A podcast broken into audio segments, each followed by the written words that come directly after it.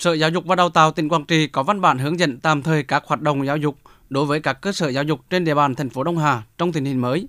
Theo đó, học sinh các khối 1, 2, 5 cấp tiểu học và khối 6, 9 cấp trung học cơ sở và khối 10, 12 cấp trung học phổ thông tại thành phố Đông Hà sẽ được đến trường học trực tiếp. Để đảm bảo an toàn trong dịch, các trường chỉ tổ chức dạy học trực tiếp tại trường các môn học chính. Cụ thể, đối với cấp tiểu học, các khối 1, 2, 5 chỉ dạy trực tiếp các môn toán, tiếng Việt, tiếng Anh. Các môn còn lại vẫn phải học trực tuyến.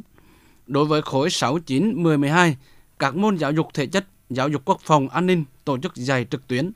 Ngoài ra, học viên các trung tâm tin học, ngoại ngữ, giáo dục kỹ năng sống, giáo dục hòa nhập, khuyết tật, trung tâm tư vấn du học và các cơ sở dạy thêm, học thêm cũng được hoạt động trở lại bằng phương pháp trực tiếp. Riêng các trường mầm non và trường trẻ em khuyết tật tỉnh Quảng Trị vẫn chưa áp dụng việc học trực tiếp. Bà Lê Thị Hương, Giám đốc Sở Giáo dục và Đào tạo tỉnh Quảng Trị cho biết, dự kiến đầu tháng 11 tới bắt đầu tổ chức dạy học trực tiếp tại trường đối với tất cả học sinh các khối học trong tỉnh.